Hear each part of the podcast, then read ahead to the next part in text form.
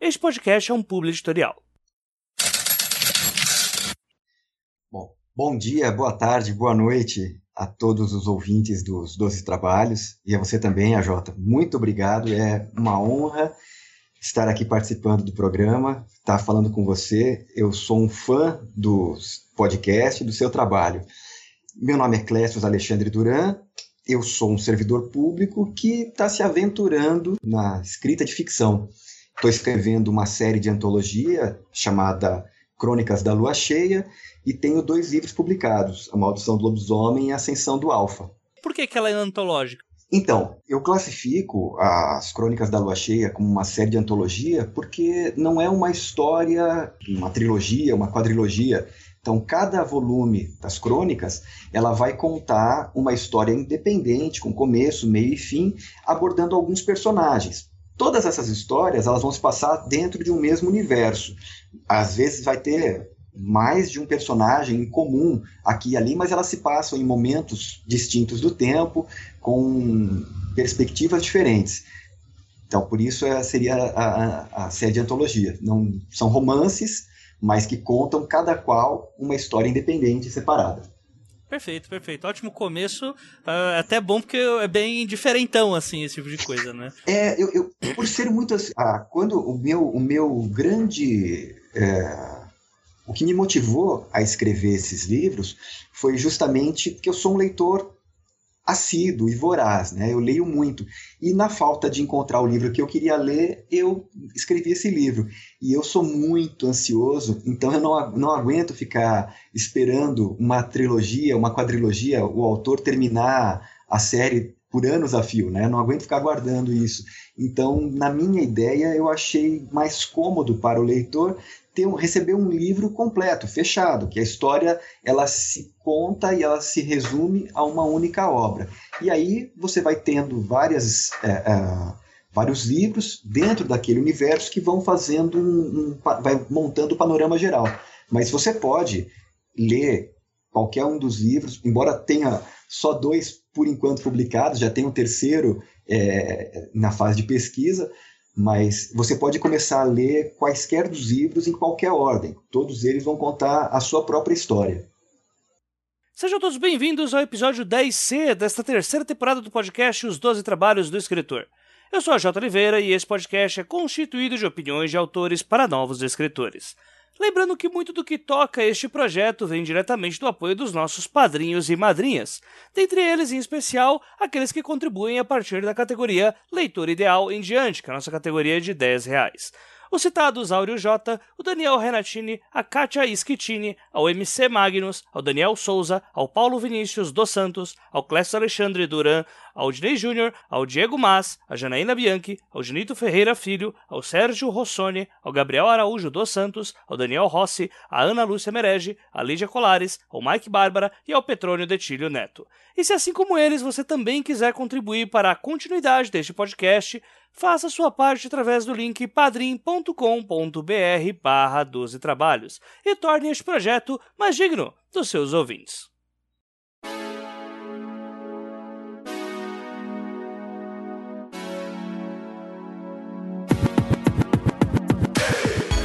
Encerrando a nossa bateria de episódios de terror que começou lá no episódio 10A com o César Bravo, pelo menos por enquanto, nós chegamos ao momento de falar sobre a virada de moeda de criaturas místicas e partimos agora para os lupinos, as criaturas da lua cheia. Isso mesmo. Esse episódio falará sobre lobisomens, e para engrandecer esse papo, trazendo uma abordagem tão inovadora quanto a que trouxemos no episódio com a Julia Moon, o convidado da vez é o autor independente Clécius Alexandre Duran, que também é padrinho aqui do Doze Trabalhos e é autor de As Crônicas da Lua Cheia, que, diga-se de passagem, é um dos livros mais bonitos que eu vi na Bienal desse ano. E não é puxando sardinha, realmente é impressionante o quanto que ele trabalhou já nessa obra. E a gente vai falar sobre isso e um pouco mais logo após o recado dedicado dos nossos amigos da AVEC Editora. Já não é novidade neste momento do programa nós falarmos sobre a qualidade da AVEC Editora no que tange o seu acervo de literatura nacional e internacional. E prova disso é que boa parte dos autores que já apareceram aqui pelo 12 Trabalhos estão lá aprontando alguma peripécia ou outra pela AVEC Editora. Casos do Felipe Castilho, do Enéas Tavares, do André Corderonze, do Alex Mandarino, entre outros. E hoje eu vim aqui falar para vocês sobre o Territórios Invisíveis, que é o romance da Nikellen Viter e que está disponível hoje na versão e-book em um preço bastante especial nessa semana de Black Friday para quem estiver escutando esse episódio na semana em que ele está sendo lançado. Territórios Invisíveis está saindo hoje por apenas R$14,90 e a Nikellen Viter ela traz pra gente nessa história o dilema de dois garotos que na época do seu aniversário acaba descobrindo que o sumiço de sua mãe que também completará aniversário pode não ter sido causado por nenhum tipo de acidente, mas sim por um grupo de homens misteriosos que estão ameaçando seus amigos por causa do segredo que a mãe estava investigando sobre uma determinada trama ocorrida no século XIX. E é nessa mistura de fenômenos infantis, sociedades ocultas, Irmandade dos Cavaleiros do Sol e século XIX que a gente vai ter uma trama policial fantástica e cheia de qualidade trazida pela Nikellen Viter e distribuída agora pela AVEC Editora. No caso, Territórios Invisíveis está disponível tanto pelo acervo da AVEC, quanto também pela Amazon, pela Apple, pelo Google Play, Kobo, Saraiva, todas as mídias de livros digitais. E se você estiver interessado, todos os links de Territórios Invisíveis estarão disponíveis aqui na postagem do episódio, assim como tudo que é anunciado neste momento em que nós falamos sobre o acervo da AVEC Editora. Sempre lembrando que, além de você garantir uma obra de qualidade, quando você compra aqui pelo link do Dois Trabalhos, você também está contribuindo para com a fantasia nacional brasileira, que é o principal foco dessa parceria entre o Doze Trabalhos e a AVEC Editora. Agora, fique aí com o episódio e logo depois de terminar, não se esqueçam, clique aí no link e adquira sua versão de Territórios Invisíveis de Nikellen Viter.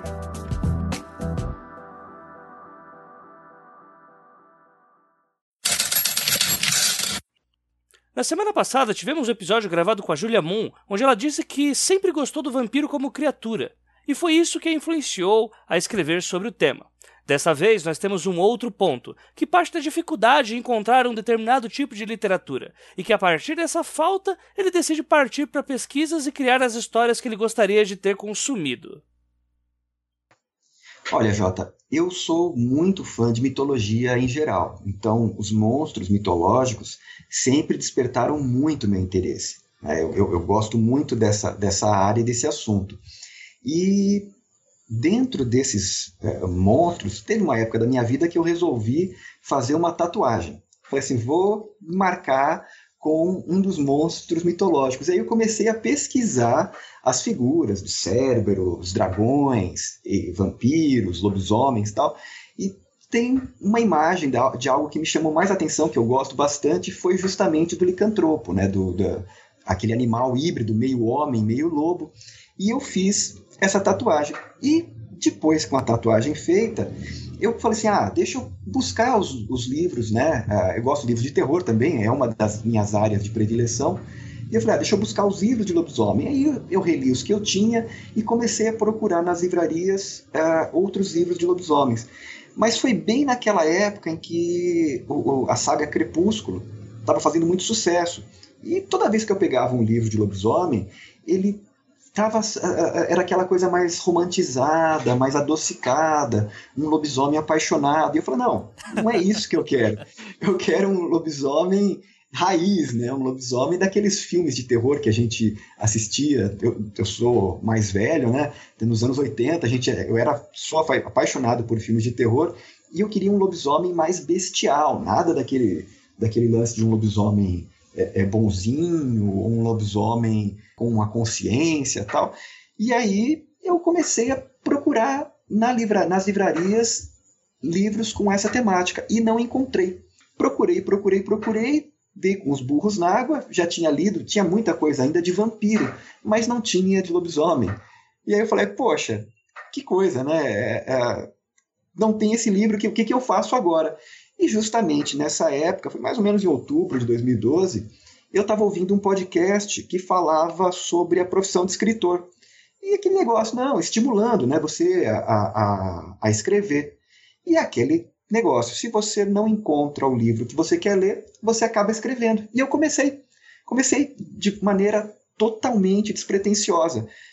Tive uma ideia na cabeça do, do livro que eu queria ler e eu comecei a rascunhar. E assim foi.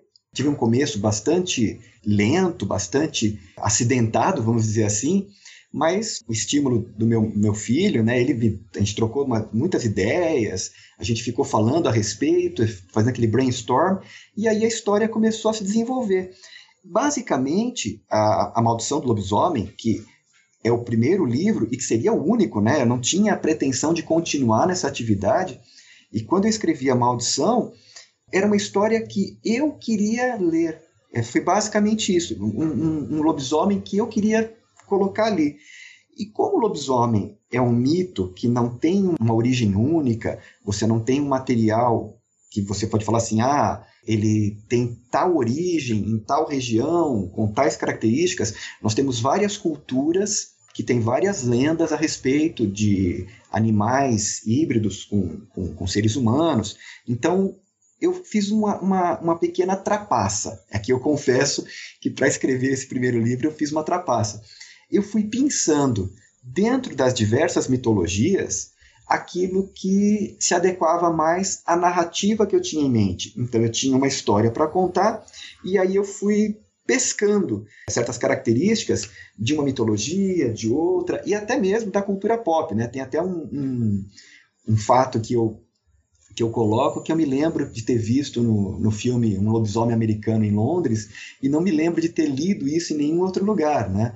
Que é a questão do lobisomem ver os fantasmas dos mortos que ele acaba assassinando na forma, quando ele está na forma lupina, né?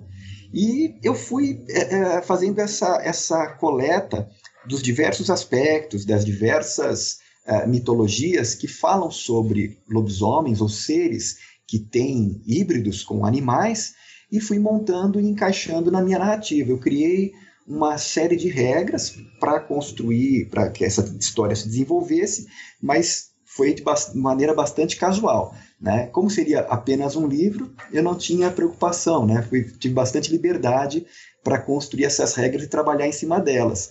O problema é que agora, para continuar os outros livros, eu estou preso nessas regras que eu estabeleci. Né? Mas o, o, você ter uma mistura né, entre o animal, o racional e o, e o bestial é algo que acompanha o, o, ser humano. Né? A gente é racional, mas a gente tem muito distinto. Né?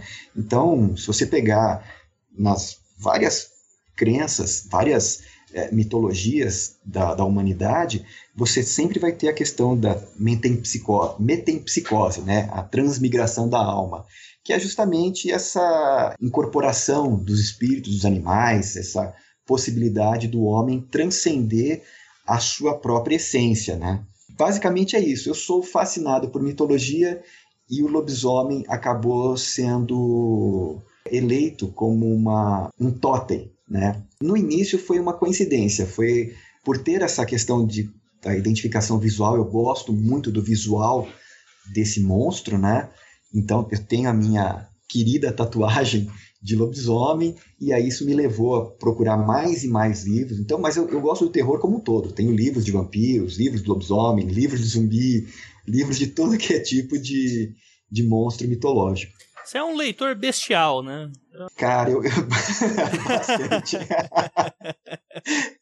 é, assim, é até contraditório, né? Mas, por paradoxal que seja, o fato de estar escrevendo fez com que eu reduzisse o meu volume de leitura, porque eu passo um tempo enorme é, escrevendo, sentado no computador, que antes eu dedicava exclusivamente à leitura, né?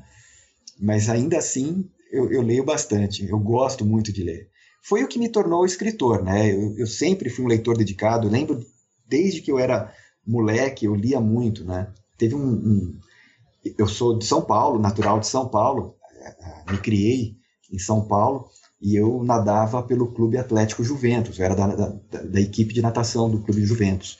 E eu lembro que eu teve uma, um campeonato de natação que eu estava na arquibancada, rapaz, e tava aquela, aquela bagunça tal. Só que a gente demorava muito. Você competia uma vez, sentava no banquinho e só ia competir dali a meia hora, 40 minutos.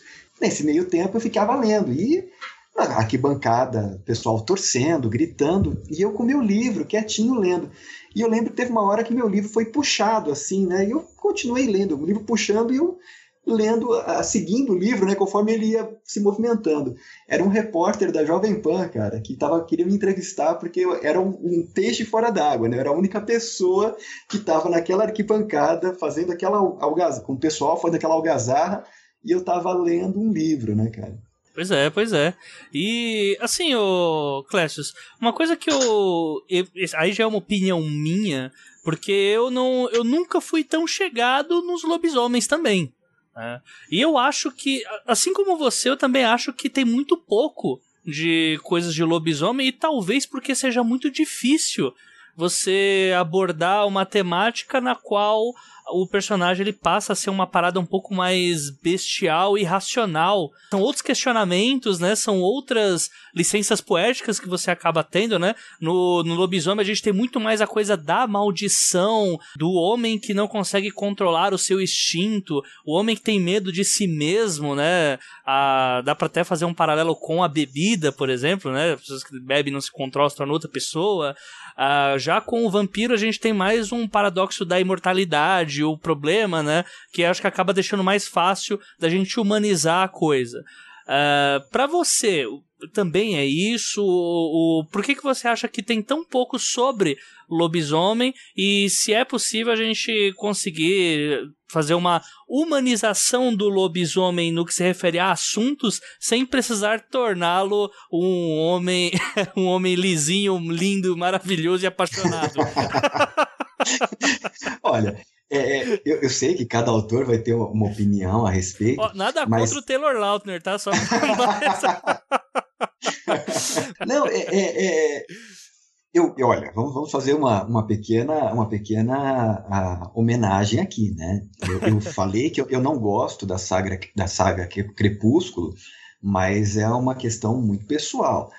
É, independente de qualquer coisa, eu reconheço o valor do livro e, e, da obra, porque o fato da Stephen Meyer ter conseguido atrair um público jovem, leitor, como ela fez, ela tá de parabéns, cara. Independente de qualquer coisa. Você pode gostar, pode não gostar. Eu, pessoalmente, não gostei da obra, né? Mas isso é uma, é uma questão muito pessoal.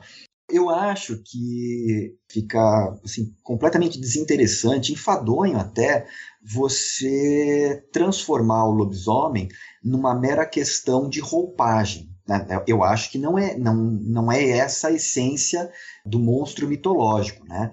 Então, você colocar um lobisomem que mantém a sua consciência como humano, mas que tão somente né, tá musculoso e peludo, eu acho que não é, não é o que mais me agrada. Você então, facilita então, o argumento, né? De certa forma, né? Fica... Eu, eu, acho que não é, não é nem que facilita o argumento, eu acho que você estraga a, a beleza que é eu, pra, na minha visão, o que, o que me pautou foi a obra do Stephenson, foi o médico e o monstro. Certo. Né? Então, o ser humano ele tem as suas pretensões, a sua personalidade.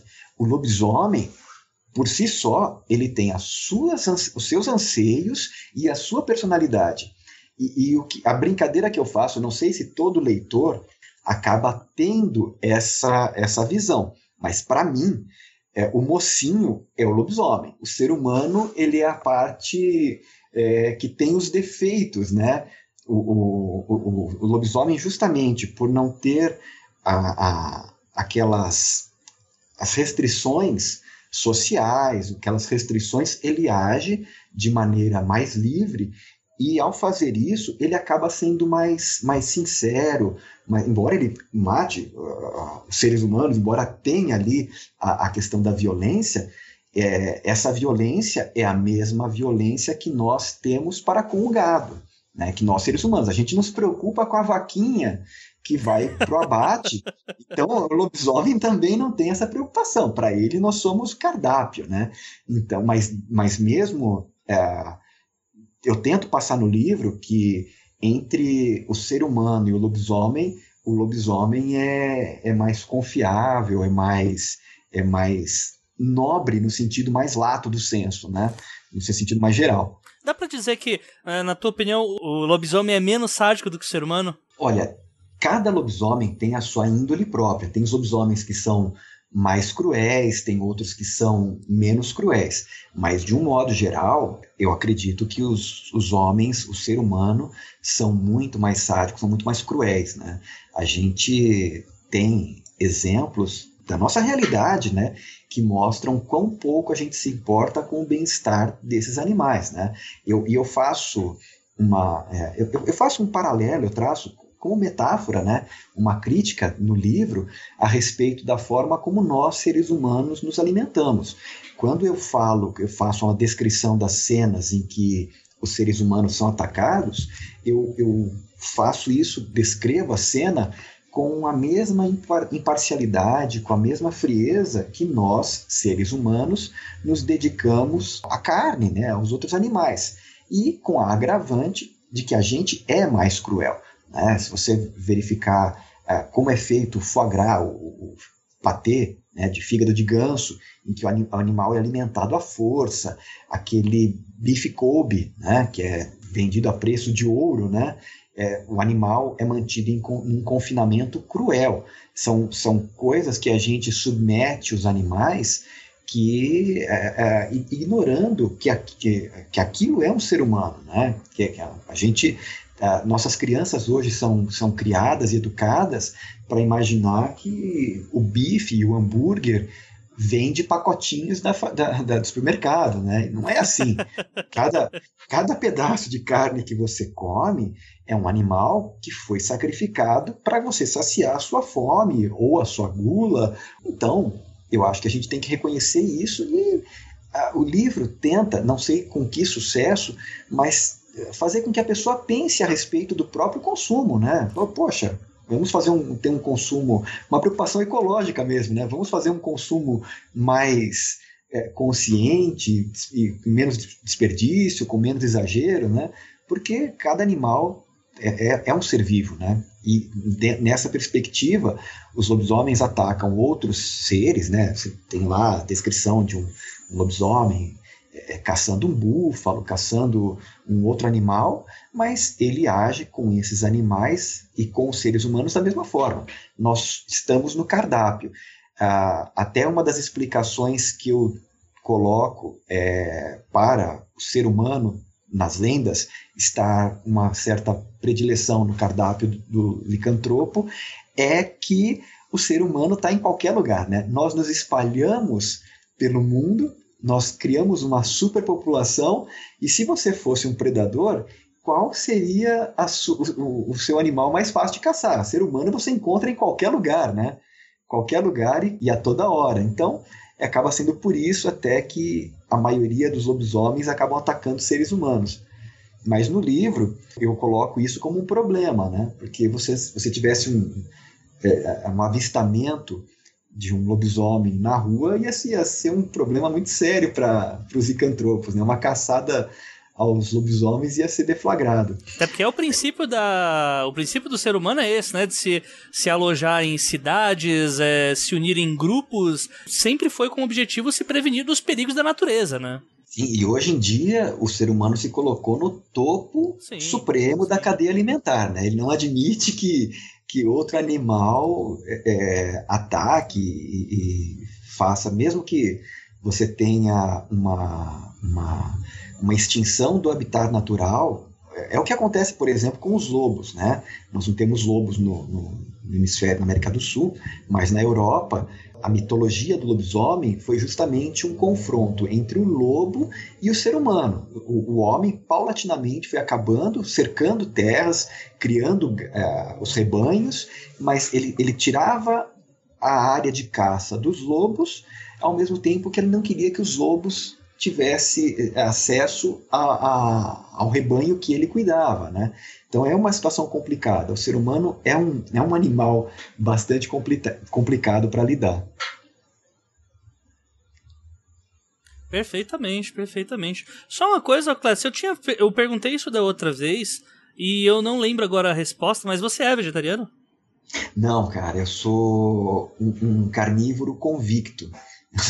Ah, eu, eu, não sou, eu não sou vegetariano, mas é que eu, eu sou um pouco é, é, da área ecológica. Eu sou, eu sou um cara com uma preocupação ecológica muito grande que eu tento colocar isso na, na, na minha obra. Né? Eu sou o cara que faz compostagem do lixo em casa. Há, há, vários anos não sai uma, uma casca de banana da minha casa para o lixo, então composto lixo orgânico, deixo o carro uma vez por semana, eu, eu ia a pé ou de bicicleta para o trabalho, eu sou daquele que há muito tempo imprimia frente e verso, né? Trabalhava. eu, eu, sou, eu, sou, eu sou chato, eu sou nessa parte bastante chato. Então, de, de consumo de energia elétrica, consumo de combustível, eu tenho uma preocupação muito grande e eu acho que isso transpareceu de maneira bastante acentuada na minha obra.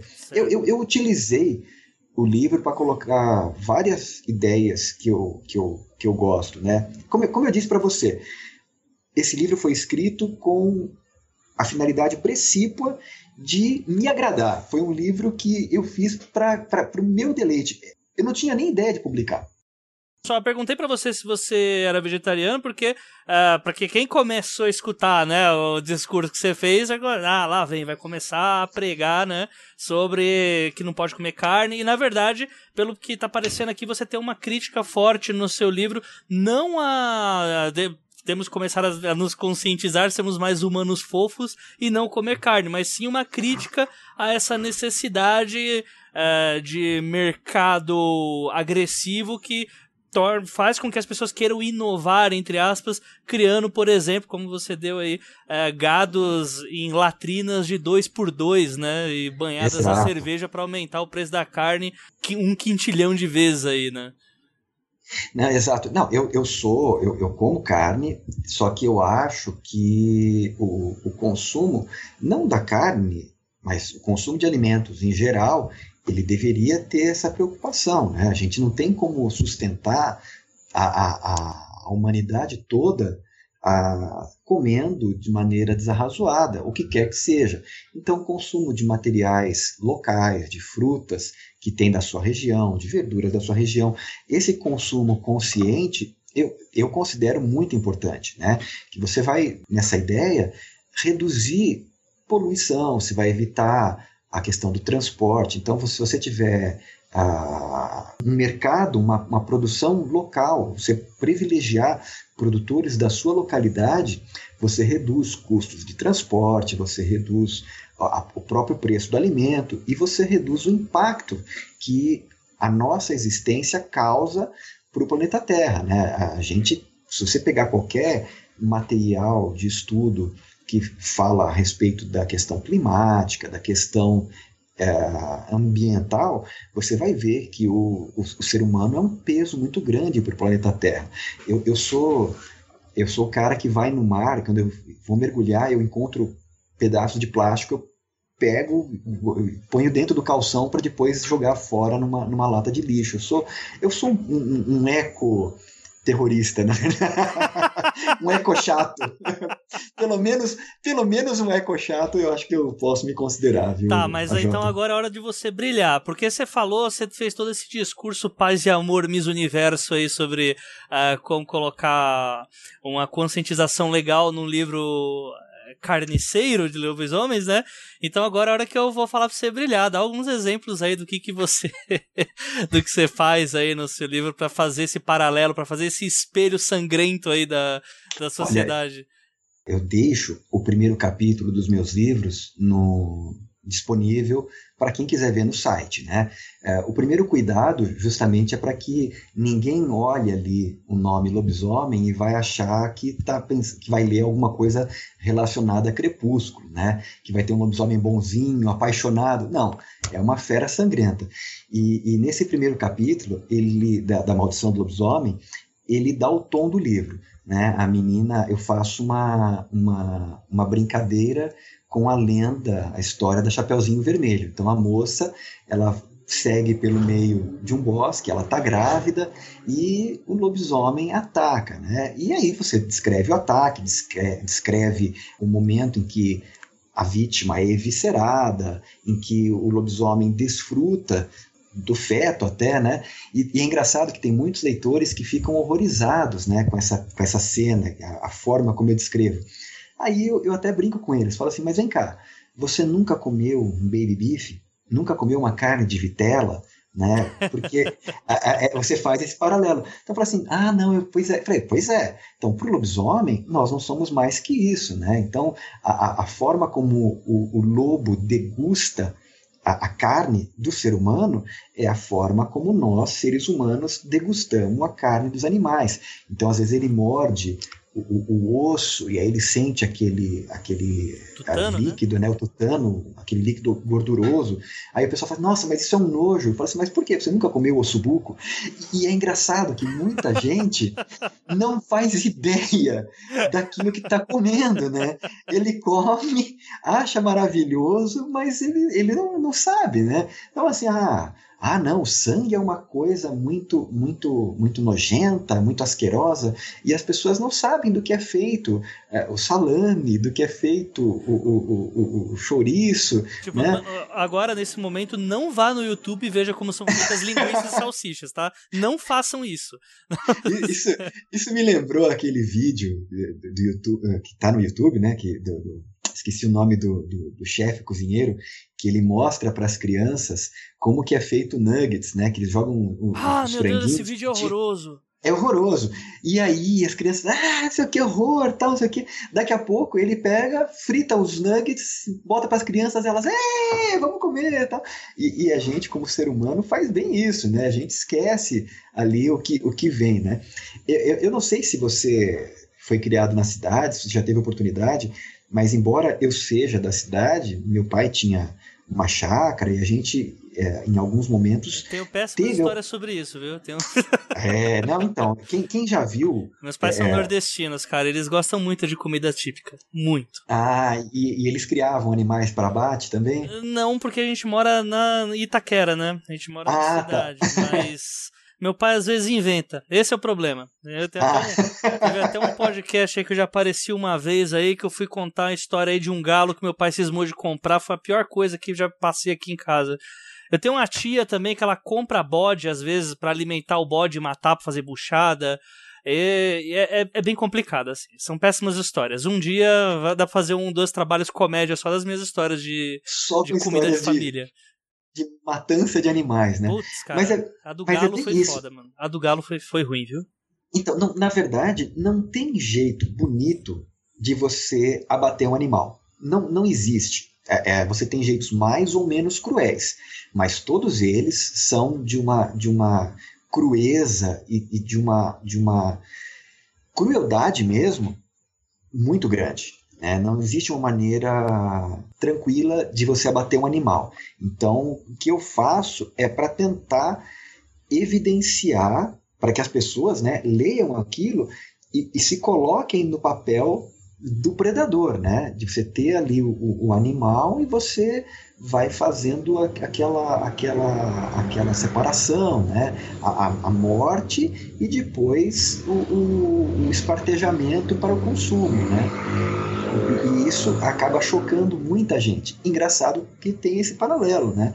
Ninguém vive só de plantas, né? A maioria das pessoas não vive só de plantas mas é, ignoram como é feito, né? Assim, eu, eu já vi. Não, na é... verdade é impossível viver só de planta, né? Até o pessoal que é vegetariano, ovo lácteo, enfim, eles têm que tomar a vitamina B12 o tempo inteiro, né? O tempo inteiro não, mas pelo menos umas duas vezes por mês, eu acho. No atual estado tecnológico, até a Jana, que é da área de alimentos, né, ela pode acabar falando com mais propriedade, mas é muito difícil você abolir a carne, a carne vermelha, inclusive, do, do seu cardápio. Né? Você tem uma série de cuidados, é, muito, é uma coisa muito complicada para a saúde. Foi o consumo de proteína que nos tornou a, a espécie dominante, né, que nos possibilitou é, alcançar o atual estado que, no, que nós estamos, né? Mas é, é uma coisa que a gente não pode esquecer, né? Hoje em dia, o que você vê é uma falta de cuidado, uma falta de conscientização. As pessoas comem carne de maneira exagerada porque pode, né? Não é mais como antigamente que o alimento era uma coisa super cara e que ficava restrito a uma pequena parcela da população. Hoje, na grande maioria das pessoas, consegue comer, consegue colocar carne na mesa. Muita gente acaba exagerando e isso tem uma, uma, uma consequência para o planeta. Né? vocês vão perceber que as mesmas perguntas da pauta do episódio sobre vampiros foram replicadas propositalmente para esse episódio. Nada melhor do que dois exemplos divergentes para mostrar o quanto a originalidade de uma história depende da pesquisa que é feita e das minúcias inseridas dentro de um contexto da narrativa. Sabe que uma das coisas que. Eu, uma das brincadeiras que eu tive na Maldição do Lobisomem, como era, é, falei para você, é um, um, um livro que era para ser único, né? Que era para ser a minha única obra, era a única coisa que eu ia escrever. Então, é, eu não tinha experiência, foi a primeira coisa que eu. É, e, e, vamos lá, por partes. Eu trabalho com redação o dia todo, há muito tempo. Né? Meu trabalho envolve escrita, mas não escrita de ficção. Então, uhum. o que, que eu fiz? Eu usei a minha vida como muleta criativa. Então o pessoal até brinca que o protagonista, né, o, o Alexandre Scavarelli, que é o, o, servidor público que se transforma em lobisomem no livro, seria o meu alter ego, né? Não é. Eu sou bastante diferente em muitos aspectos. Mas em alguns aspectos, eu acabei utilizando muito da minha experiência, muito da minha vida porque eu não tinha facilidade para criar algo do zero. Então foi essa, essa, essa forma de eu integrar, fazer com que o livro fosse eh, se desenvolvesse, desenrolasse, sem que eu tivesse muitos problemas. Né? Eu não conhecia até hoje o, o, chamado bloqueio de escritor. Eu, eu conheci o bloqueio de tempo, né? de você não estar tá com tempo para sentar e escrever. Mas de você, quando eu estou na frente do computador, é uma produção insana. Uh, eu tirei inveja, uma, uma licença. Não, cara, eu tirei uma licença para terminar A Maldição do Lobisomem. Eu estava com um livro, é, mais ou menos metade dele escrito, e aí eu tenho direito a, a licenças é, especiais. Aí eu falei assim: ah, vou tirar uma licença e vou, entre outras coisas, aproveitar para terminar o livro. Cara, eu nunca trabalhei tanto quanto nessa época que eu estava de licença eu, eu escrevia e, e, e, não conseguia largar. A história começou a, a, a, chover na minha cabeça e eu ia passando para o papel. Eu disse que, eu já disse que em alguns momentos eu sentia mais que eu estava psicografando o, livro do que escrevendo propriamente dito. Tal era a, a, a forma como ia se desenvolvendo. Eu, eu cheguei, para você ter uma ideia, Jota, eu cheguei a escrever num dia quase 6 mil palavras foi, foi assim um negócio maluco, né? Óbvio que depois disso tem toda a questão da revisão tal, mas naquele fluxo de criatividade, eu, eu, eu sentava no computador e, e eu era limitado tão somente pela velocidade com que eu conseguia digitar. Eu não tinha ideias, eu, eu tive essa única ideia para escrever a maldição, e falei assim: ah, terminei, acabei, né? Não vou fazer mais nada. E depois disso, eu acabei escrevendo um conto, escrevi o romance, a, o outro romance, Ascensão do Alfa, escrevi um outro conto que está inédito, porque ele é que está trans se transformando, não sei se numa novela ou num romance, ainda não está terminado, mas tudo aponta que ele vai virar um romance, que é a outra casa, esse que envolve é, violência infantil e tudo mais. E eu já tenho, fora isso, eu tenho o terceiro livro das crônicas da lua cheia pronto na minha cabeça. Eu preciso sentar, é uma questão de sentar para fazer as pesquisas de época, as pesquisas históricas. Eu tenho um outro livro de lobisomens, mas aí não exatamente desses meus lobisomens, ainda não sei como é que vai ser, é, lobisomens contra vampiros, né? Vai ser uma aquela pegada. Tinha que ter, né? Tinha que ter. Ah, é, o, pessoal, o, pessoal, quando leu o livro, perguntou, né? Falou assim: ah, porque eu deixo aberto, eu coloco, eu estou escrevendo sobre lobisomem, mas existe toda, todo um mundo sobrenatural ali. Eles, eles, eles reconhecem: existe o mundo das fadas, existem outros seres é, é, mitológicos. Na ascensão do Alfa, eu tenho personagens do nosso folclore fazendo participações especiais, Massa, às vezes até contracenando com os personagens ali do livro, né? Uhum. Então, não, tem lá o, o Saci, tem Boitatá e por aí vai. É. Eu no, no Watchpad eu tô mais ou menos nessa mesma que você, porque eu escrevo sobre anjos no Watchpad, né? Eu escrevo sobre anjos e tenho mitologia grega também. E aí Aham. o pessoal lê e fala, não, mas por que, que você fez isso? Por quê? Por que anjos e mitologia grega? Não vai ter demônio, não? Eu falei, não, não tem demônio. Não, mas não tem, não tem, mas não vai ter na história. Não, mas por quê? Porque o anjo é o vilão. Não precisa mais de demônio. O pessoal fica na expectativa. O pessoal fica na expectativa. Não, mas não vai fazer? Não vai, se vai ter, não vai fazer um anjo contra o demônio, não? Diferente da Júlia ou do César, o Clécius é um autor mais recente, como já deixou claro algumas vezes durante essa entrevista. Mas vocês se lembram sobre o que eu tinha dito antes sobre os públicos de gêneros clássicos? Sobre a fidelidade que eles podem ter com novos autores? Pois bem. Olha, Jota, quando eu terminei de escrever, eu escrevi, como disse anteriormente, eu, eu fiz o livro com a, o meu gosto pessoal em, em, em, mente. Né? Foi um livro, é, foi basicamente o livro que eu gostaria de ler. Eu, como leitor, gostaria de ler. Então, é um livro que tem uma linguagem um pouco mais rebuscada. É, é, eu, eu, confesso que a gente, principalmente nós que trabalhamos na área jurídica, a gente acaba tendo um, um linguajar diferenciado, não sei, é, é faz parte do nosso dia a dia, né? Então isso acabou é, impregnando na minha obra.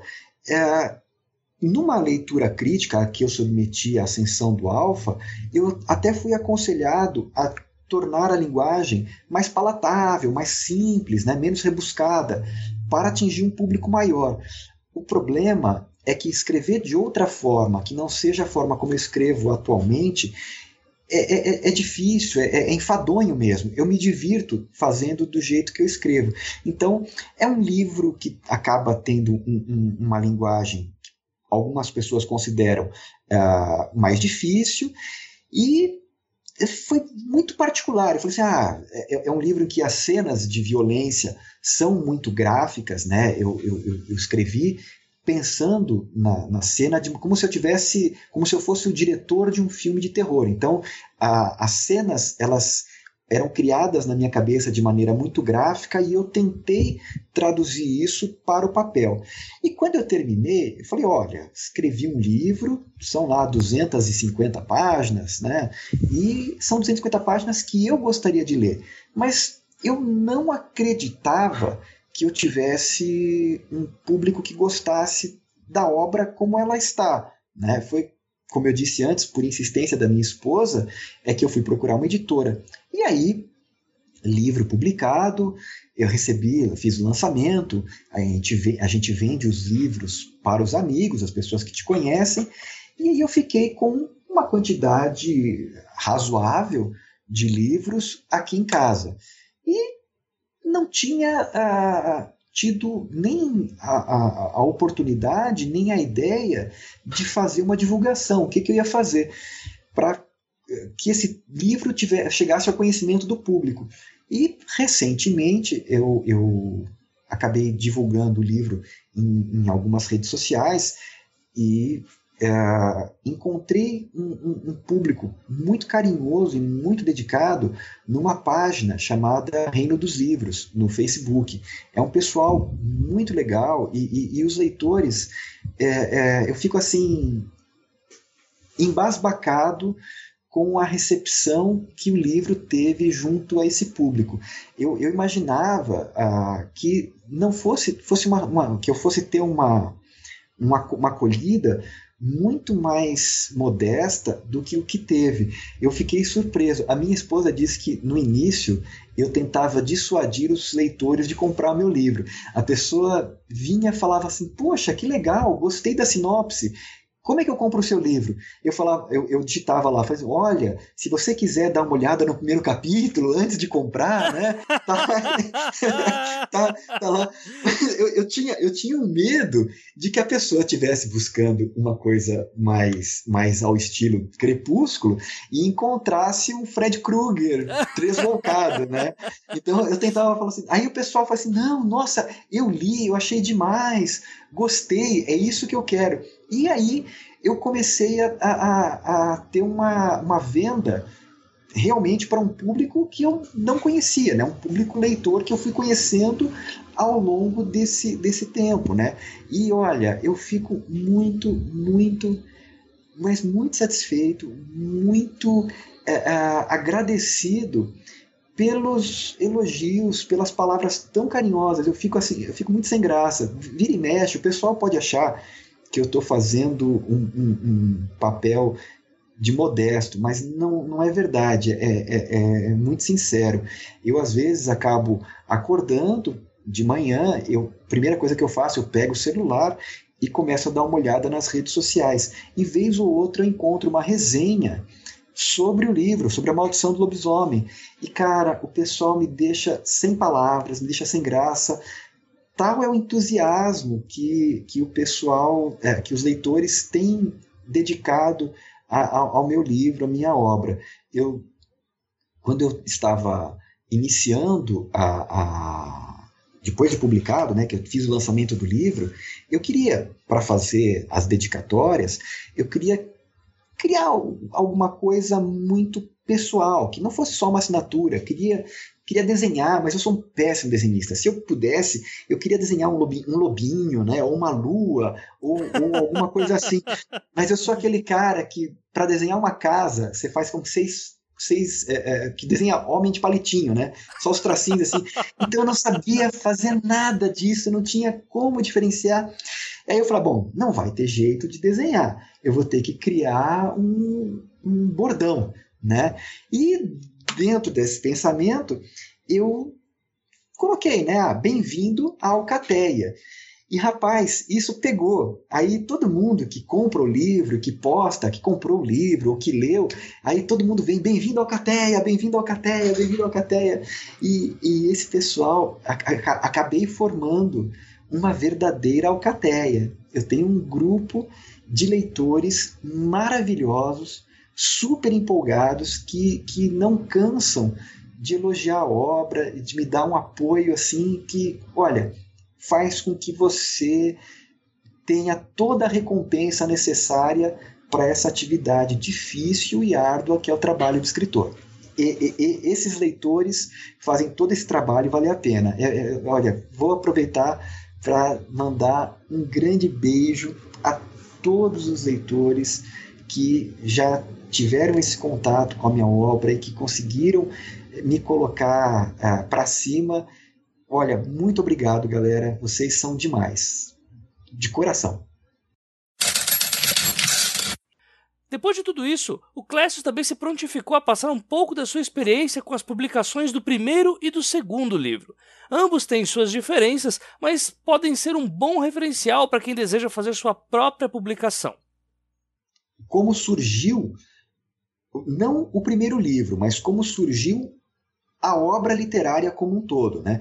Então, eu escrevi o primeiro livro, né, A Maldição do Lobisomem, era para ser a única coisa, o meu, meu único trabalho de literatura, era, era uma história que, é, que me caiu na cabeça, né, que eu tive que escrever porque eu não encontrava, era uma história que eu queria ler e que eu não encontrava em outros livros. Então, eu terminei. E quando eu terminei, a Valéria, minha esposa, ela ficou botando pilha para que eu procurasse uma editora. Ela falou: não, a obra tá legal. Procura uma editora que você vai, vai é, conseguir é, um público e tudo mais. E aí eu fiz aquela pesquisa básica no Google e comecei a mandar várias e várias é, originais para as diversas editoras. E eu tive uma, uma, uma proposta pela editora Giostre de publicar o meu livro, A Maldição do Lobisomem. E eu vou falar para você, a Jota, com, de todo o coração. Eu sei que foi uma, uma, uma Vanity Press, eu paguei para publicar o meu livro, até porque na época eu nunca havia ouvido nenhum podcast de literatura. Eu estava ainda ouvindo os outros podcasts de outras áreas. Né? Foi quando eu, ter, eu terminei de escrever o meu livro que eu comecei a ouvir podcasts específicos de literatura.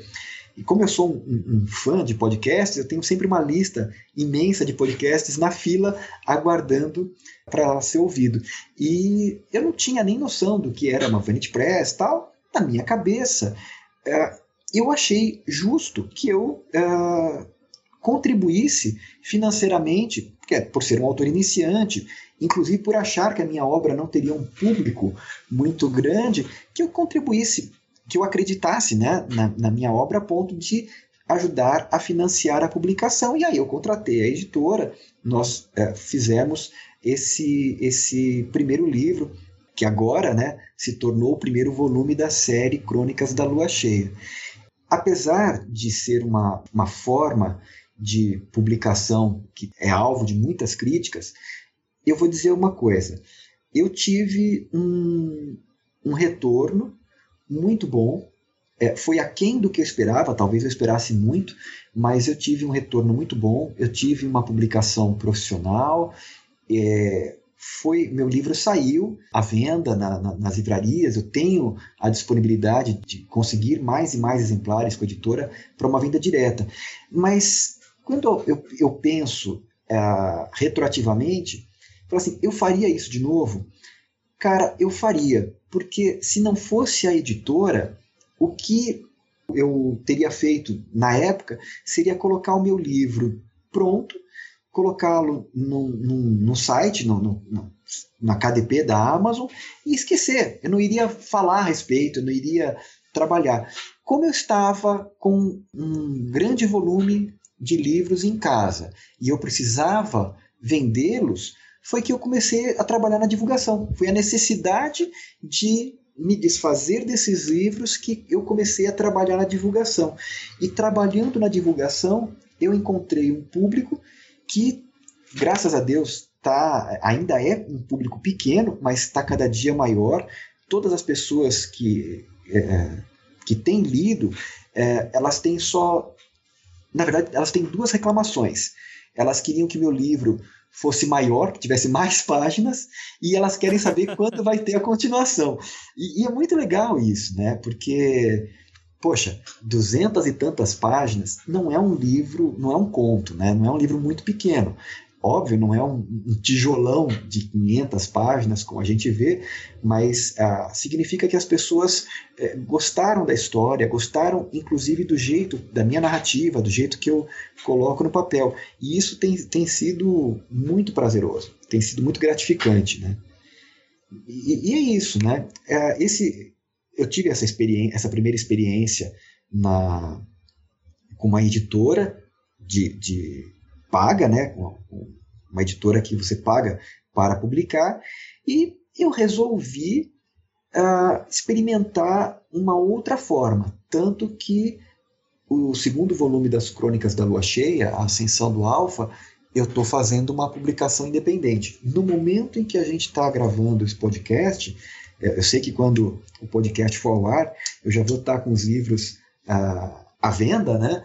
no momento que a gente está gravando, eu estou com os meus exemplares aqui que acabaram de chegar da gráfica, né? Estão tão cheirando novo, né? Estão bonitinhos, embaladinhos aqui. Mas eu fiz todo o trabalho de é, submeter o livro a uma leitura crítica, de fazer uma revisão, de produzir uma capa, de tirar o ISBN, contratar a ficha catalográfica, toda a parte burocrática. Vou dizer uma coisa para você. É, talvez a, as pessoas não, não não achem justo o preço que as editoras cobram. Mas dá um trabalho danado fazer tudo isso. Eu estou ficando maluco aqui agora para preparar. A parte boa é que você tem controle total sobre a produção da sua obra. Né? Então, se algo, se você não gostou de algo na capa, você conversa com o designer. Né? No caso, a, a minha designer magnífica é a Jéssica Lang, uma menina super querida e super talentosa. Ela que produziu a capa. Eu, eu Jéssica, me desculpa por tanto que eu te enchi o saco, por tanto que eu fiquei falando, faz isso, faz aquilo, muda aquilo, muda aquilo outro. E a gente foi trabalhando e, e, e fazer a diagramação, e fazer o registro, e fazer, tirar o ISBN.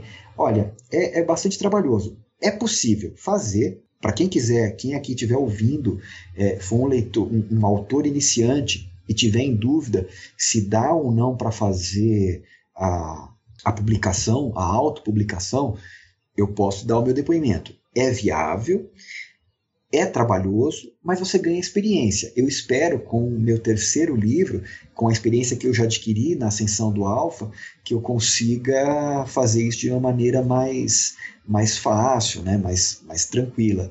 Mas dá um trabalho danado. Mas é cada, cada pedaço é, é, tem a sua, a sua beleza, a sua, a sua gratificação mesmo, né? Cada fase vencida, você fala assim, puxa, que legal, isso aqui ficou do jeito que eu quero. Você trabalha, mexe, mexe, fala assim, poxa, isso aqui não ficou legal, vou mudar. Enfim, você tem absoluto controle sobre o processo da produção da sua obra, mas é o resultado vale a pena. E se você gostou do bate-papo com o Clécio Alexandre Duran e quer saber um pouco mais sobre o que ele tem produzido. Então, olha, Jota, é... antes de mais nada, eu queria agradecer por você ter me dado a oportunidade de participar desse podcast. É... Eu sou um fã da mídia podcast, um, um, um ouvinte assíduo, embora não participante, eu, não, eu, não, eu sou daquela, daquela minoria, da maioria silenciosa que não comenta, mas eu ouço diariamente podcasts e tenho o, o, os Doze Trabalhos como um dos meus principais programas a serem ouvidos. É uma das alegrias que eu tenho, é os Doze Trabalhos e participar desse programa com você foi a realização de um sonho. Dito isso, vamos para o Jabá, então. e o nome da minha série de antologia é Crônicas da Lua Cheia. Eu já tenho dois livros publicados, A Maldição do Lobisomem e A Ascensão do Alfa. A Maldição do Lobisomem, ele conta a história de um lobisomem que não quer dividir o seu corpo com um ser humano. Né? Eu, eu trabalho bastante essa dualidade do médico e do monstro. Né? É, é uma história que se passa nos dias atuais e in, introduz o leitor a esse universo que eu estou criando com as regras envolvendo a, a licantropia, né, a transformação em lobisomem, de uma maneira bastante que, eu, que eu, eu penso ser bastante leve e bastante divertida. A Ascensão do Alfa é o segundo livro da série e ele vai contar a história de como o Alfa que aparece, né, da, Alcateia, que aparece na ascensão, na, na maldição do lobisomem, como ele se transforma no, no lobisomem alfa, no chefe da Alcateia. E ela se, esse segundo livro, A Ascensão do Alfa, ele tem lugar na província de São Pedro do Rio Grande do Sul, durante a década de 1830. Né? É, é uma história que acaba se interagindo e se imbricando um pouquinho com a Revolução Farroupilha, né, com a Guerra dos Farrapos. Minhas redes sociais, você pode me encontrar no Facebook, por Clécio Alexandre Duran, e eu tenho também a página das Crônicas da Lua Cheia. Né? Tenho também um site que eu divulgo as obras e, e faço as vendas, divulgo algumas algumas coisas, algumas novidades. Inclusive, você pode encontrar os primeiros capítulos, né? Os, o, o primeiro capítulo das duas obras estão lá. O site é o www.cronicasdaluacheia.com.br. Por enquanto são dois livros, eu espero que logo tenham mais que possam preencher esse site cheio de livros de lobisomem.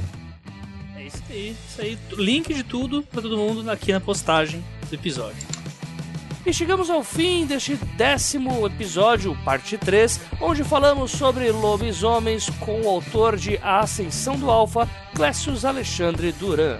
Sempre lembrando que nos comentários do episódio ou nas redes sociais o assunto do episódio continua. E através dele, quem sabe, possamos trazer dúvidas para uma eventual parte 2 sobre lobisomens já que esse episódio já está na parte 3 sobre terror. Não deixem de nos seguir no Twitter pelo arroba os 12 trabalhos, pelo Instagram no arroba 12 trabalhos, pela página do Facebook no arroba os 12 trabalhos, ou mandar as suas sugestões para o e-mail os 12 trabalhos arroba leitorcabuloso.com.br. Além do apoio patrocinado dos nossos amigos da AVEC Editora, o Doze Trabalhos vai ao ar graças ao esforço do pessoal que atua por trás das cortinas. Caso do Daniel Renatini, com o design de página, com o Igor Silva, com as redes sociais e o AJ Oliveira, este que vos fala, com a edição. Nos vemos no próximo episódio, onde nós vamos falar sobre personagens negros com um pessoal que é extremamente engajado no movimento e que, por enquanto, eu vou deixar no mistério e aí vocês podem ir tentando adivinhar aí quem que vem falar com a gente.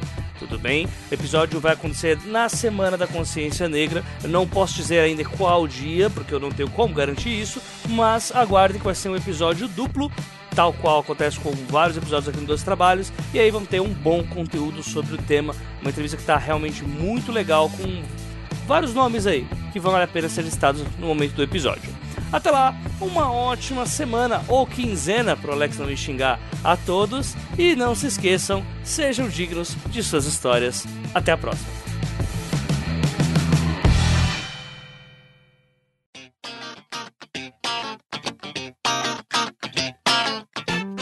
Leitura de comentários e recados da semana ou da quinzena do podcast Os 12 Trabalhos do Escritor, leitura referente ao episódio 10B, que foi gravado com a Julia Moon sobre vampiros. Lembrando que este episódio que vocês acabaram de escutar, ele foi transmitido uma semana depois da, do episódio anterior. E o público dos 12 trabalhos, eu não sei se eu já falei isso para vocês, mas tem uma tendência a escutar os episódios do podcast uh, não exatamente no dia em que ele é lançado. É bem comum que os comentários do episódio surjam uma semana depois que o episódio é lançado, uma semana e alguns dias, uh, até por conta da rotina quinzenal que a gente tem aqui com o 12 Trabalhos. Então serão menos recados, serão menos comentários também, e eu vou deixar aqui esse espaço primeiro para falar sobre o único comentário que a gente recebeu durante esses oito dias. Na verdade, é um pouco menos, porque eu tenho que gravar antes dele ser publicado, né? Mas enfim, isso não vem ao caso. E o comentário que veio aqui do episódio, o primeiro comentário, e esse, coincidentemente aí, quebrando o que eu falei, uh, veio no mesmo dia em que o podcast foi publicado. Comentário do Ailton Borges, eu vou ler ele aqui na íntegra, né? Já que vai ter um bom tempo aí de leitura de comentários. E o comentário dele é o seguinte: Adorei o cast, Jota, e agora estou morrendo de vontade de ler as histórias sobre a Kaori. Concordo plenamente com a tia Moon que o tema vampiros não tem limites, não se tornou vazio. Claro, ele também sempre foi visto como vilão no passado e hoje como um boy magia, entre aspas. Sempre houveram e ainda há novas formas de se abordar esse tipo de personagem. E só lembramos que mesmo na sombra do Drácula surgiram Eu Sou a Lenda, Vampirella e etc. Até mesmo hoje vemos novas visões, como o pseudo-documentário O que Fazemos à Noite, uma comédia abordando as diferentes versões de vampiros da cultura pop. Dá até mesmo para abordar um ponto tão batido do tema, como Drácula, e criar algo novo mudando a forma como olhamos o personagem, como no filme Drácula de Bram Stoker, do Coppola, ou a animação Castlevania da Netflix, que está sendo muito elogiada, inclusive, tá? É, onde o velho conde se torna um personagem trágico que nos causa um certa, uma certa empatia, que dá até para se concordar com ele em alguns pontos. Na minha opinião, essa versatilidade vem do fato do vampiro ser uma metáfora sobre nós mais completa do que outras, como as bruxas, lobisomens ou elfos, ou anjos e pagãos, né? Porque o vampiro representa o eterno dilema da cultura cristã ocidental entre o desejo e conduta, o prazer e a obediência. Isso sem contar diversos temas que nos permeiam a vida humana, como morte, mortalidade, passagem do tempo e amor. O vampiro também, para mim, é uma versão exacerbada de nós mesmos, todas suas emoções são mais intensas. Ele é poderoso ao passo que tem fraquezas banais. Pelo menos é isso que sinto quando jogo ou mestro RPG Vampiro a Máscara. Todos os personagens vampirescos não são caricaturas de vampiros, mas caricaturas da própria humanidade. O clã Ventru, se eu não me engano é Ventru que é a pronúncia, não sei, é uma caricatura das elites urbanas. Já os historiadores, ou enfim, eu não vou tentar aqui fazer uma pronúncia em inglês, eu não vou destruir a audição de vocês com isso. São uma criatura de artistas e outsiders, ou hipsters, ativistas, etc. E por aí vai. Me despeço agora porque o sol está nascendo e deixo um abraço a você e a Júlia. Ah, você sou eu. Mas também deixo minha cobrança, pois quero ver vampiros no universo de Asas Pingentes Imortais. Ah, tá bom então, né? eu tava conversando essa semana exatamente sobre isso no evento que teve lá na Martins Fontes. A gente tava falando sobre obras como as obras do, do Evil, por exemplo, que usam criaturas antropomorfizadas. Uh, isso colocando, lógico, o Rei Ratos, até o Estação Perdido, entre outras também uh, na literatura que a gente tem os orcs, o, os anões. Uh, o natural é que todas essas aventuras que contem com criaturas uh, que não são humanas para que desperte a empatia das pessoas, elas são feitas sob a perspectiva do olhar humano. Seria impossível nós hoje uh, fazermos um personagem que ele não não tenha as características humanas. E eu digo isso porque uh, simplesmente é uma questão de vivência. Como, por exemplo, quando a gente narra um animal, um, um cão, um cavalo, alguma coisa do tipo, a gente sempre narra esse animal de acordo com como nós vemos esse animal agir. E nunca como ele age, porque, como falei, isso seria bastante impossível. Uh, o Andrioli Costa, que já apareceu aqui em um dos episódios, que é o que ele tem o blog Colecionador de Saci, no podcast dele você tem uma infinidade de lendas uh, ou contos folclóricos que são contados desde a sua origem até o como que ele é repassado hoje para as pessoas. E existe meio que um consenso de que todas essas criaturas que são criadas pela mente humana nada mais são do que espectros das nossas próprias personalidades, das nossas vivências e de coisas que, por acaso, nós acabamos acompanhando em um jornal ou em um boato que surgiu em um determinado local. Então, é mais ou menos por aí. E vampiros, lobisomens e essas criaturas não fogem dessa regra. Né? Na verdade, sempre que a gente cria alguns tipos de monstros, nós estamos falando sobre nós mesmos. Inclusive, no episódio com o César, quando a gente fala sobre o Lovecraft, ele né, cita que o Lovecraft é meio é um tanto quanto é um tanto quanto entendível o tipo de criatura absurda que ele cria, já que é, ele era um cara não tão normal, né, apesar que ninguém é normal, mas digamos que ele era um ponto bastante fora da curva se a gente for tomar em questão como que a sociedade agia naquele tempo e como que uma pessoa sociável, né, normalmente agia. Enfim, de qualquer forma, muito obrigado aí, Ailton. Muito obrigado mesmo. O... E sempre, por favor, gente, comentem aí o que, que vocês acharam. É, inclusive, eu recebi uma DM do último episódio por conta de uma ouvinte que não gostou do... de algumas coisas que foram ditas no episódio sobre terror, né? E eu até gostaria que as pessoas mandassem recados também se não gostarem do episódio. É, vai ser bastante justo, inclusive, e com, em algum caso, se a gente tiver feito alguma canelada no episódio, alguma coisa do tipo, desde que o comentário seja respeitoso e bem embasado, com certeza ele será lido também, tá bom? Esse foi um comentário bem legal, gostei bastante aqui do que o Ailton colocou pra gente. E sobre colocar as, o, a, vampiros nas expedientes imortais, é, eu prefiro ficar calado sobre isso. bem, Agora, leitura de recados da semana ou da quinzena, né? Sempre lembrando aí do Alex novamente. A gente tem aqui o Kikante, As Bruxas de Oxford, novamente, da Larissa Siriani, que é a trilogia da Larissa, que ela, nesse momento em que eu tô gravando, falta coisa de 200 reais só para bater, e as recompensas estão muito legais. Então, se vocês querem uma história bastante legal, a Larissa, ela reescreveu essa história, e agora ela tá com uma bagagem literária muito maior do que ela tinha antes. A Larissa, ela escreve realmente muito bem, e vai dar as caras aqui novamente no, no 12 Trabalhos na quarta temporada, só que dessa vez sozinha, né, já que ela veio veio aqui no episódio com mais um monte de gente. Então no próximo ano ela aparece novamente e eu aconselho vocês a apoiarem lá o Bruxas de Oxford. As, a, as recompensas estão muito legais, inclusive se faltam 25 dias ainda para bater essa meta. Então, se ela conseguir ainda mais um pouco, né, fora esses 200, conseguir as outras metas subsequentes, é possível que vocês consigam a trilogia inteira em capa dura por um preço assim absurdamente barato, né? Pois essa é a vantagem que a gente tem em financiamento coletivo.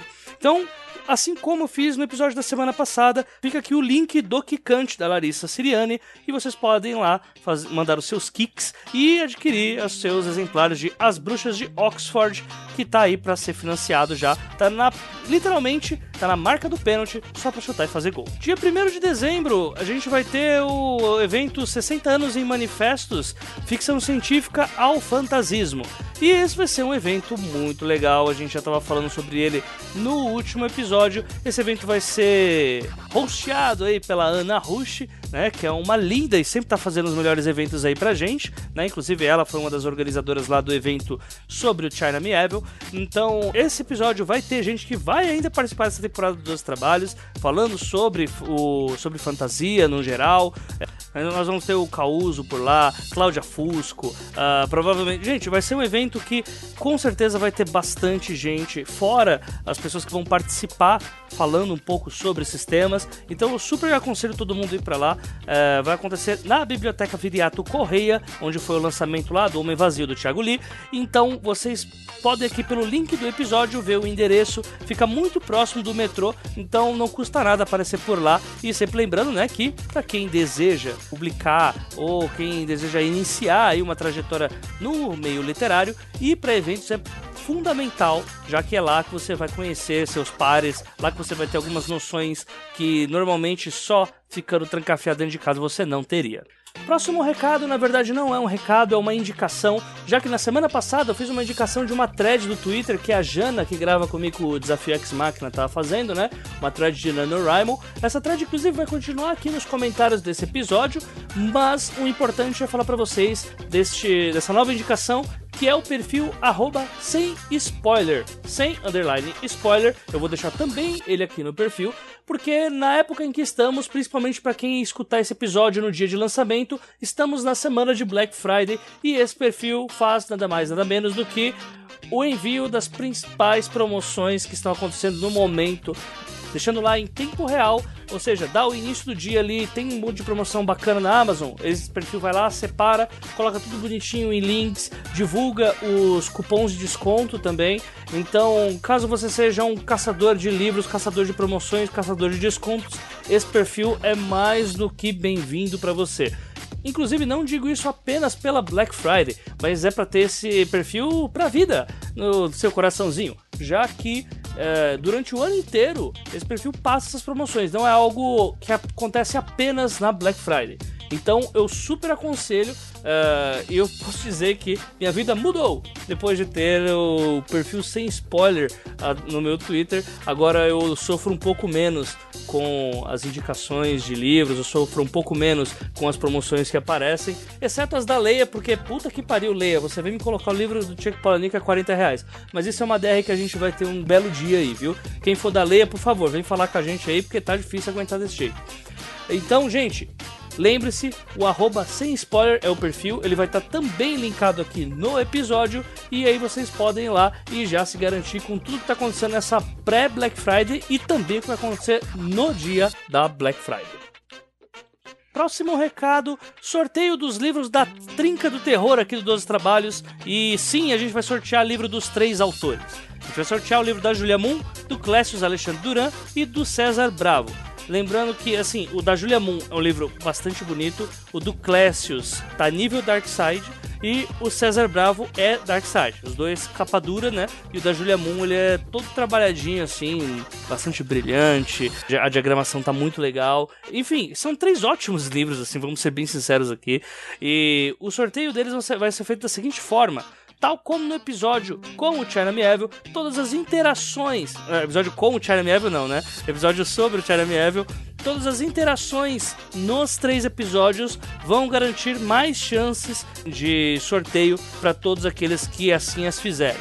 Então, quem, por exemplo, comentar lá no episódio do Julemon, do Clécius, do César, isso aí vai dar uma chance já para cada um que vocês comentarem. E também todos os compartilhamentos do episódio no Facebook, no Twitter ou no Instagram, marcando sempre o 12 Trabalhos. Eu só vou conseguir acompanhar se vocês marcarem uh, as nossas redes sociais. Também vai contar como chance para o sorteio. Além, claro, todos aqueles que contribuem para o padrinho do 12 Trabalhos também terão mais chances de serem sorteados com os livros da Júlia, do Clécio ou do César. Então, assim, os livros serão o, o primeiro Kaori, da Júlia, tá? Do Clécio, ele deixou a opção de vocês escolherem. Eu aconselho o segundo, porque está muito mais bonito. E como ele é antológico, ele não depende do primeiro livro para funcionar. E o do César Bravo é o Ultra Carnem, né? Que é o que a gente já falou aqui no episódio passado, que é da Dark Side. Então você já conhece também o padrão Dark Side, né? Pra quem não conhece, passa na livraria e depois vai correndo comentar no episódio, porque vai perceber o quão bonitos são os livros dela. Comentem todos os episódios, compartilhem os episódios nas redes sociais, marquem os 12 trabalhos, que aí vai ser muito mais fácil pra gente conseguir fazer a triagem de todo mundo e fazer o sorteio. Esse sorteio vai ser feito no dia 15 de dezembro, já para garantir que os livros vão chegar aí pra vocês terem um Natal bastante dark, né? Não no mau sentido, vamos colocar assim, até porque, até porque a família tradicional brasileira pira se a gente falar sobre Natal Dark. Então, é, eu aconselho vocês a interagirem lá com os episódios e no final do ano vocês vão ter aí um presente de Natal, é, tendo um ou mais livros aí para ler enquanto o pessoal tá estourando os fogos e assustando seus animaizinhos. Último comentário, como sempre já de praxe, Asas Pingentes e Imortais, o meu romance pelo Watchpad, vencedor do Watts 2018, que é sobre criação de mundos, né? E a gente passou já das 7 mil leituras e eu convido vocês a participarem dessa trajetória aí comigo para que faça a gente chegar a uma meta maior aí, quem sabe 10 mil leituras, 8 mil leituras, 9 mil leituras, não sei. Vocês é que podem me ajudar com relação a isso e tá todo mundo mais do que convidado de clicar no link aqui do próprio episódio e irem lá prestigiar uh, essa pessoinha que produz o podcast, dessa vez escrevendo. E principalmente dando seus pitacos, falando mal se achar ruim, falando bem se achar bom, compartilhando com os amigos se achar que vale isso. Mas o importante é sejam as pessoas que vão criticar o meu trabalho e principalmente mostrem se eu estou sendo digno da minha história. Por agora é isso, gente. O episódio já está ficando maior do que eu pensava que poderia ficar. Então a gente se vê aí nos próximos episódios. A gente vai ter mais dois episódios especiais aí sobre uh, o Dia da Consciência Negra. Então a gente vai ter autores para falar sobre esse tema. Né? Os autores eu vou deixar ainda atrás da cortina, mas a gente está acabando já a temporada e tem novidades aí para a próxima em breve eu comunico todos vocês. Um abraço para todo mundo e até o próximo episódio. Falou!